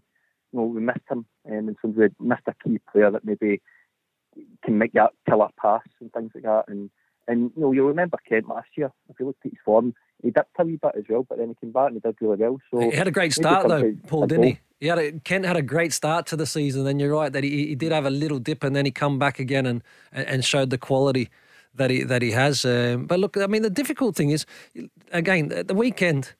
You know, Barisic, to be fair, got loads of balls still into the box, as Mm-hmm. did Tavernier and all that. But um, Dundee United handled it, and They were they were expecting that, weren't they? yeah, they handled it and they handled it well. So again, sometimes in terms of that delivery, um, you know, if you can get, um, if you can draw the defence out and have them playing a little bit higher, and then all of a sudden things are put in between defender and goalkeeper, that becomes a really, really dangerous ball. You know, a lot of the time, done. Can I make another point, if that's all right? Sure. Yeah, yeah, sorry, just just to come in there as well. I mean, there's a lot of twists, tweaks in games, as you know. Uh, one bad move and whatever, maybe you can recall whether you think you agree with me or not. But Charlie Mulgrew, Mulgrew, sorry, I thought was a wee bit lucky to stay on the park. So if that had went another way, what he did with Morelos, that would have changed the dynamic of the game. But like what Craig said there, aye, balls were coming in, they were handling really well, you know, and sometimes players do that in a game. You know, there's nothing you can do about it. But like I said, some of these challenges, if it went another way, we'd be talking about a different game. Do you know what I mean? So it's all and buts. So. Paul, what's your what's your prediction? What's your scoreline tonight at Ibrox? Oh, oh, I'm always optimistic. I don't want to um, blow it here, but no, I'm, I'm optimistic. I think um, I'm going to go for a confident 3 0. 3 0 Rangers. Well, uh, that, that will be comfortable if that turns out to be the scoreline. Uh, thanks for calling us. Good to have you on the show. Thanks a lot, guys. That was brilliant. Thanks. All the best. Paul. That's Paul in Crookston. Uh, looking forward to Rangers against Malmo, uh, an hour and a half away. Uh, let's talk to Jim, who is a Celtic fan. Hi, Jim. Evening, Rob, Craig, Marvin. How are you? Hi, brand new, brand new. Just was settling in to watch the Rangers game soon. My wife's Rangers, so it's always fun in our house whenever I want to. Well, that should be that's, that's, an evening then. Is it is it separate rooms? yeah, always, always. Right. Okay. Let, we'll not we'll not delve any deeper into that one. Um, Jim, what about Gordon Strachan coming back? Firstly, what's your reaction to that? Aye, that was a wee surprise you pulled that one out of, out of nowhere. I just checked on Twitter to see what the background was. Uh, the reporter that broke it uh, said that it's going to be head of strategic planning and youth development. Wow. So youth development I get, but strategic planning can be a bit vague. Mm. That's uh, that, Obviously, I that, mean- that. That sounds like a, a, a job title Craig Moore would throw at me in the midst of a show. Strategic planning. Ah, you like that one, the KPIs and all that kind of KPIs, stuff. yeah, exactly. Yeah, you exactly. love all that. Yeah, but um, yeah, I mean, do you, do you welcome him back, Jim? Will, will all Celtic fans welcome him back? Uh, I think he's always been a wee bit divisive, Rob, even Yeah. though he was really successful considering what he had to follow after Martin O'Neill. I like him personally, and I think he's still he's got. I think he will have Celtic's best interest at heart. You see him in Celtic TV; he's really quite quite passionate. His son's working there as well. Yeah. Uh, my only worry is, is that he's got a big personality, and I think the big man, I think Ange has as well. So if they got on, it'll be great. But if not, I think they could really clash. Are you So- liking Are you liking Ange so far? Loving him, absolutely loving him. I really I think it's brilliant the way he goes about his business. I love how frank he is when he speaks. And actually, my point that I meant to ask you is it was to ask you guys, just based on obviously I watched the game on, on Sunday, it was impressive. Yeah. But although you would expect them probably, you know, Dundee are just promoted, so with all due respect, I think they will have bigger tests to come. But it was really just to see what the guys would think who Celtic need to cover in terms of more signings and who needs to go. Oh, I mean, it's not for me to say who needs to go. Like I said, I think the obvious ones we, we kind of been speaking about for a long, long time. I think Edouard needs to go. I think for himself personally, and I think for the club, um, I think that's probably the best solution. I still think they're looking um, for another right fullback for sure. Potentially, potentially a left fullback. Um, most certainly another striker.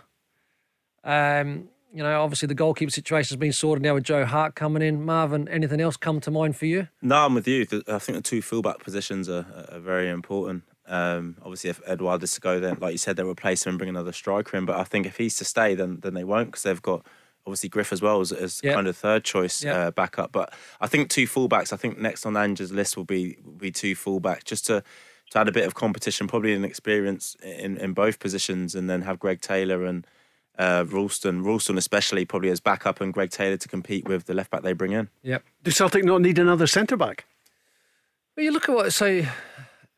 No, Ju- with Jullien coming back as well. Yeah. think that- that Jullien gives comes back in October, I think. Is he due- due back in October? Maybe so, September. So, so Jullien and Starfelt and Welsh and Bitton?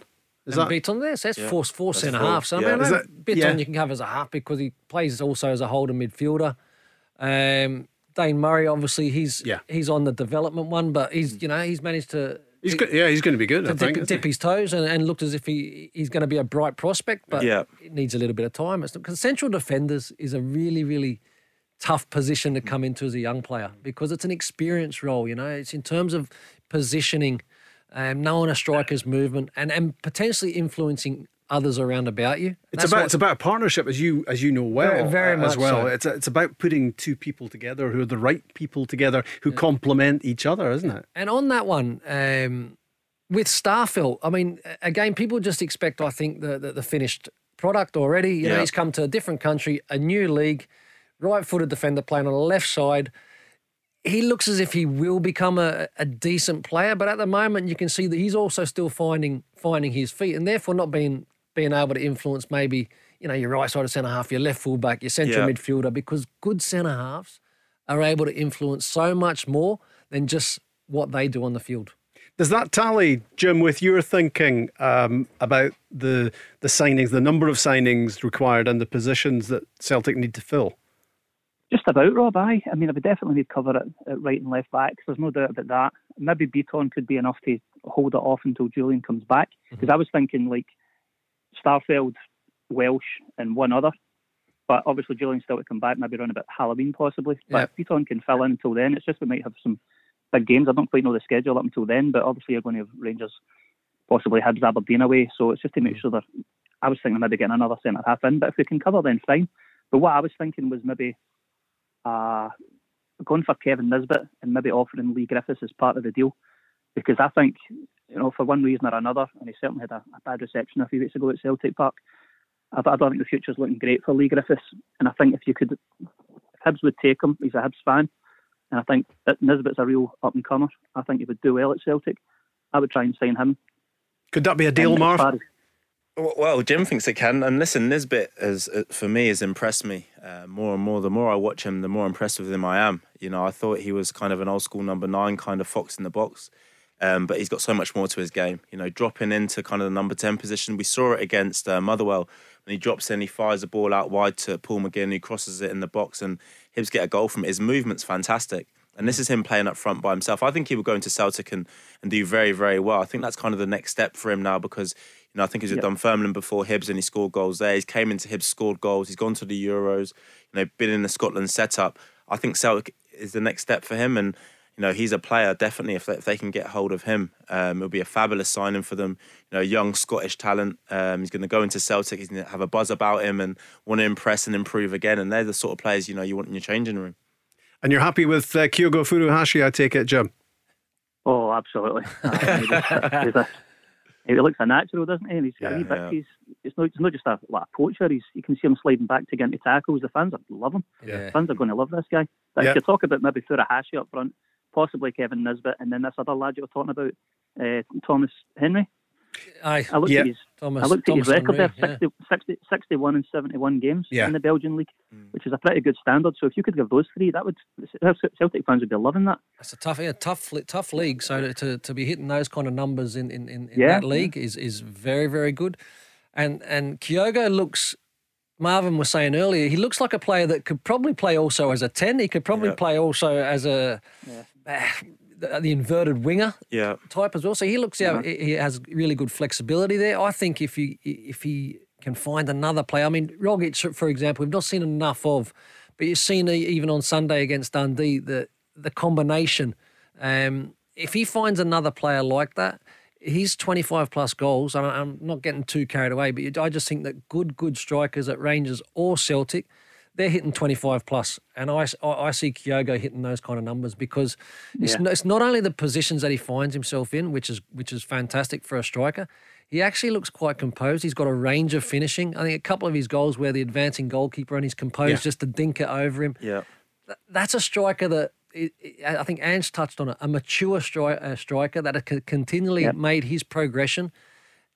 He's got goals in him and a lot of them. I also like the look of Liel Abada, and he's got goals in him as well. Even though he- he's starting out wide right, um, he's he's had a couple of really well taken goals in big games, Marv, already, which is a great sign. He's only 19. Yeah, that's what to say. Su- such a young man as well. And again, Ange just pulled a rabbit out of the hat, it seems, with him because he's only going to get better. 19 years of age, coming into the Scottish League, you know, it's kind of you know, taking it the way that he has. And he, he, he seemed like a really, really good player. Like you said, he scored a, two go- uh, good goals for them. But, you know, he's willing to run in behind, he's willing to come inside and link play up. And what I did like about him, he didn't get the penalty, but obviously he got fouled and he wanted the ball. Yeah. That's a 19 year old boy, you know, Yeah, playing yeah. at South.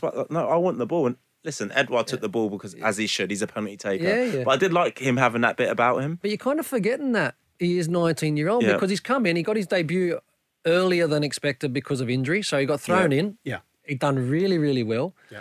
Um, but again, you're starting to see in terms of the style. You touched on Liel Abada uh, uh, and Christie. So when the ball's on the opposite side, Christie's finding him. eh, Yeah, he's creating, but he's also he's getting in the box and scoring goals. Yeah, second number nine. Flip side is Yeah. so is Abada. So Yeah. if he's not delivering that cross, and this is a style that Ange likes to play, that you can't be then out playing as a winger wide. You, Yeah. you're useless out there. Get in the box, find yourself in scoring positions. They're doing that very, very well.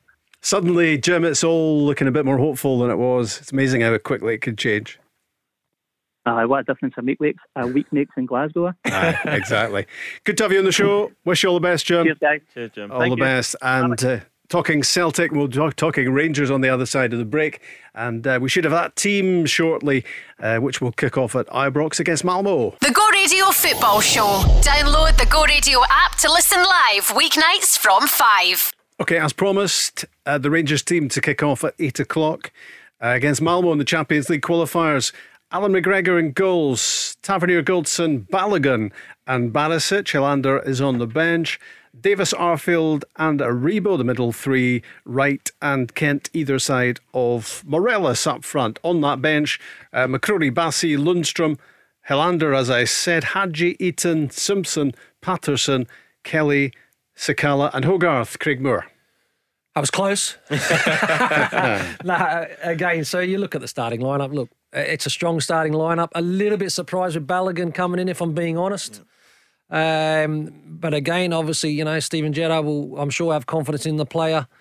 Um, again, you know, we spoke about Kent earlier on. He has played majority of the, the, the European games or the big games. He comes in. Morelos on right, no surprise.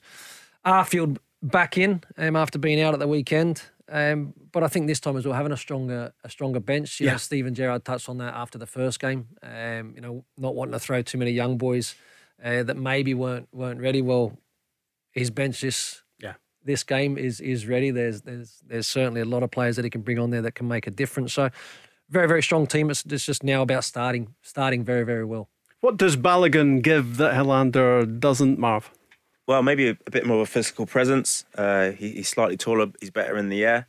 Um, but what Helander gives that Balogun doesn't is that kind of that left-sided player on on the left side of centre half. I think that balance. Um, you know, it can be difficult. I'm sure Malmo will now be trying to press Balogun when he gets the ball and keep him on his left foot. Um, but listen, Steven Gerrard would have would have seen these players in training. He'd have watched Malmo, him and his coaching staff an awful lot, and you know maybe Balogun's in there just to be a physical presence. What would Steven Gerrard have been thinking in picking that midfield three? Craig Davis was a, is an obvious one at the moment. Yeah. Uh, I take your point about ultimately too many games, Mm-hmm. but uh, at the moment uh, he's got to be there. Arfield and Aribo alongside him. Yeah, ag- again, look, Aribo was was uh, the most creative player for Rangers at the weekend, so you know that he's gonna he's gonna find good positions. He's gonna look to try and um, you know play the right pass. He looks to combine. He looks to get into the box. So he, he's very very positive. and we know that Arfield as well. Look, he's not going to be somebody that's dropping in deep to, to get the ball off the back four. He's going to be looking, waiting for that moment to make that third man run, those deep runs, which for me is very very important. Davis, obviously, with a, with a, a controlling role uh, that he will play. So that it, it tells me that Steven Gerrard feels as if there's going to be uh, a large part of this game that Rangers will dominate the ball um, with those midfield three. Marvin, Yeah. I'm not sure what your thoughts No, are. No, definitely. Arfield's energy, um, you know, I think I think is brilliant. You know, he's, he's really box to box, and, and as Craig said there, he'll you know he'll get in the box trying to make the third man runs, but he'll also be defending for you on the edge of your box. And you know, I think in Europe you really do need his legs. You've got you know Aribo and Davis who are, are a lot better on the ball than him, but what he does offer energy wise, you know, the Malmo players won't want to track him. And him running forward is going to create space for Aribo, create space for Davis, you know, to step forward and you know dictate the play. And also, you know, we're- talking about Morelos dropping into the to the kind of number ten position. Scott Arfield will run beyond him. Yeah. You know, he will run beyond him, and I won't be surprised, you know, to, if we see him get in a couple of times today because, as I said, his third man runs are, are absolutely fantastic. He times them so well. Scott Wright has won over the manager. He's also won over the fans in pretty quick time since his move uh, from Aberdeen. And uh, Ianis Hagi's back and available. He's on the bench, but but Scott Wright is preferred in that position. I think Scott Wright is a is a a fantastic talent. Uh, I think he's going to only get better. Um, I, I've been really pleased. I'm I'm delighted to see him in because I think he deserves to be in the team. I think that um, you know when he come on, even against Liverpool, it made it made a real difference. Yeah. Marvin, you know, he's he for me, he's a very positive player. He, he he wants to go forward. He wants to pass the ball forward. He wants to make positive runs. Um, and he finds himself in really good positions. You know, he gets among uh, amongst the goals. So I'm really, really pleased for him. I think he's a positive player. I think for those type of the, the ten, if that's what you want to call it, that inward, inverted wing and all that sort of stuff. For me, he he offers so much more than what I've seen from a lot of the other Rangers players in terms that he's positive all the time, all the time. The news of uh, Gordon Strachan is that he has been confirmed in that role at Celtic, a senior advisory role for three months. It's uh, it's three months at the moment, and the word is that he's also staying on in his role at Dundee. He's also so it's a Conflict of interest. Oh, how, how does that happen? which which, uh, which uh, sounds sounds a bit strange, doesn't it? Yeah, um, I'll I'll have to read up on that later. I'm not sure how that's going to work. Where, where, where was it? Who's the announcement from? Is that from a, a Celtic announcement? That's actually that's come from Mark Guidi, our, Has own, our own Mark Guidi. Yeah, Has it? yeah. Strachan confirmed in the role for three months. Um, he's also staying on. He's also not finishing in his role at Dundee. So is it? Is, so it's a, a short term contract, I suppose, if, if you like. It's a strange one, isn't it? It's like oh, I don't know how it's possible that you work for two clubs at the same time that are in the same league. Yeah, I, I, I don't Mm. get how that can be passed. I'd like to see the remit of his job though. Maybe he's, he's just doing I don't know youth players or something. They can't be doing first team players Celtic or dealing with first team business at Celtic, and in three months' time go back to Dundee and say, by the way, this is what they're doing there. Like it doesn't really make much sense. I'm, I'm sure we'll hear a lot more, Yeah. Rob, on uh, these developments. I've, Yeah. no, I've no doubt. You're right, Marvin. Maybe we hear a little bit more about what the actual role is. Yeah, because we're Uh, still waiting for the formal announcement from Celtic Yeah. of uh, of the shape of that appointment. But it all at the moment it is a little bit uh, confusing as Gordon Strachan returns to Celtic, and we are just over an hour away from kickoff. At Ibrox, Rangers against Malmo. We've brought you the team news. Alan McGregor is back in goals. Tavernier Goldson, uh, Balogun, and Barisic. It's Davis Arfield and Aribo in the midfield, Wright and Kent either side of Morelos. And on the bench, uh, the likes of Lundstram and Helander, Hagi, Itten, uh, fashion, Sakala, all there in reserve. Let's talk briefly before we go uh, about the other Euro- European games uh, this week. St Johnstone against Galatasaray has got to be the headliner Mm-hmm. um, on Thursday. Let's hope for a big crowd in Perth. There Ah. certainly should be after that uh, one-all draw in Turkey. Oh, what a massive opportunity for St Johnstone. I would have loved it if they could have just held on a little bit longer uh, in terms of when they went ahead over, over Galatasaray, but that's a fantastic result. They, they've got a- an unbelievable opportunity. You, you create a, a great atmosphere. Um, Galatasaray expected to go through. I don't think there's any pressure on St Johnstone. Go and enjoy yourselves. Go and, and try and create a fantastic result and get to that next stage. They want, they want to do it now, they want they having, having laid the foundation. Of course, definitely. You know, what a dream for those players to go and play against Galatasaray away from home with the players that they do have and, and obviously in a hostile oh. atmosphere. But I hope St Johnstone do get a sellout. You know, if they're able to sell their, their stadium, I'm not sure what the rules are for them, but hmm. hopefully they do get a sellout because those players deserve it. You know, they won both cups, they weren't able to do a parade, and this is a, a massive, massive opportunity for them against a huge club. So I hope they're well supported because. You know, that club's going from strength to strength at this moment in time. I'm looking forward to the St Johnstone fans holding up the banner saying "Welcome to Hell" in Perth. Um, Rijeka against Hibs. That's in Croatia. One-one from Easter Road. Marv, what do you think of your old team's chances? Yeah, I, listen, I watched the first leg, and I think Rijeka w- w- had some good players. Craig watched them um, recently, and you know they've got a few good players going forward. I think it's going to be difficult for Hibs, but they can do it. They're in great form themselves. You know, Martin Boyle, Nisbet, you know, Doidge came in at the weekend and, and, and scored a goal. Um, but they look really good at the moment, Hibs. You know, they're, they're keeping the ball. They're going from side to side. They've got Jamie Murphy one side, who's a top player, had a bad injury. He's came back from that now and, and looking as good as ever. Got Martin Boyle the other side, and whoever they start, decide to start up front. Yeah, well equipped to uh, get the win they need in uh, Croatia. Celtic against Jablonec from the Czech Republic. Uh, 4 2 in the first leg. And it sounded like Celtic could have scored a few more as well. You would imagine that's going to be pretty comfortable. How many for me? Um, You know, watching the, the first game, I know, look, they were disappointing uh, to to lose a couple of goals, but for me, even that game, I'm, I'm thinking Celtic are going to go five, six, seven. I, I, I think this is going to be a really convincing performance and result uh, on Thursday night for Celtic. I'm going five or six, Rob. Five or six. Aberdeen against Breidablik at Pittodrie.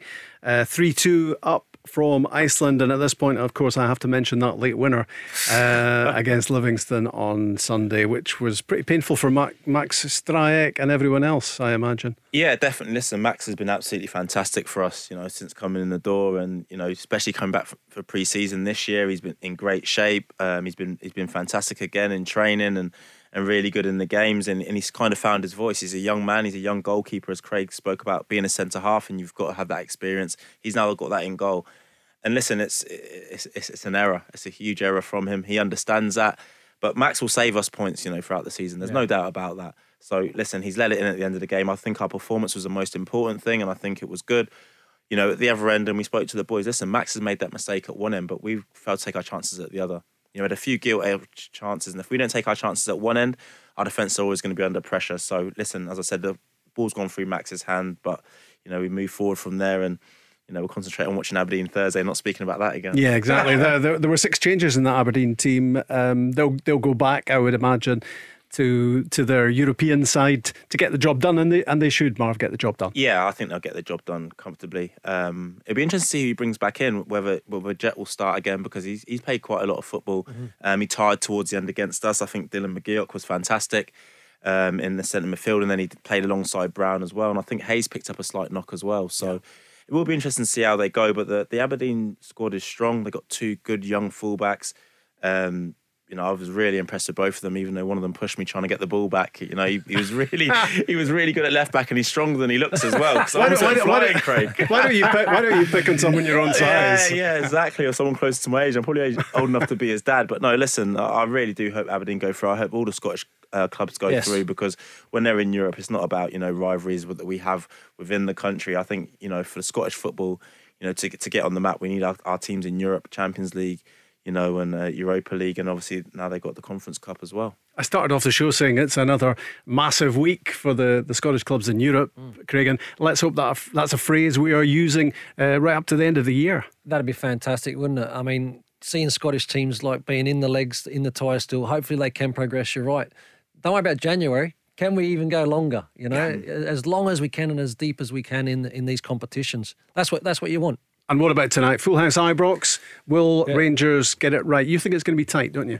Uh, Look, I do think uh, Marvin's given me a lot of positive energy throughout this. this That's what he does. Yeah, he does, and I, I'm kind of now thinking that, that He's available on an hourly basis. I, I've always felt that Rangers were go, going to win the match. Uh, I, I feel as if it is, you know, going to be going to be tight. But I think three one obviously uh, would get them through the the, the leg um, and to the to the next stage potentially against Olympiacos or Ludogorets. right, Mr. Positive. What's your I'm going. I'm going two 0 Rangers. Um, I think we'll see a defensive masterclass. I think you know they'll be very upset they conceded. You know the two goals uh, at Malmo. I think they'll be disappointed they conceded against Dundee United. So I think you'll see them at the top of their game today, and the forward players will go and do what they do best. Marv, thank you. Craig, thank you very much. Good luck to Rangers. We're back tomorrow night with another Go Radio football show. Stephen Cragen and John Hartson here with me tomorrow live at 5. The Go Radio Football Show. Download the Go Radio app to listen live weeknights from 5.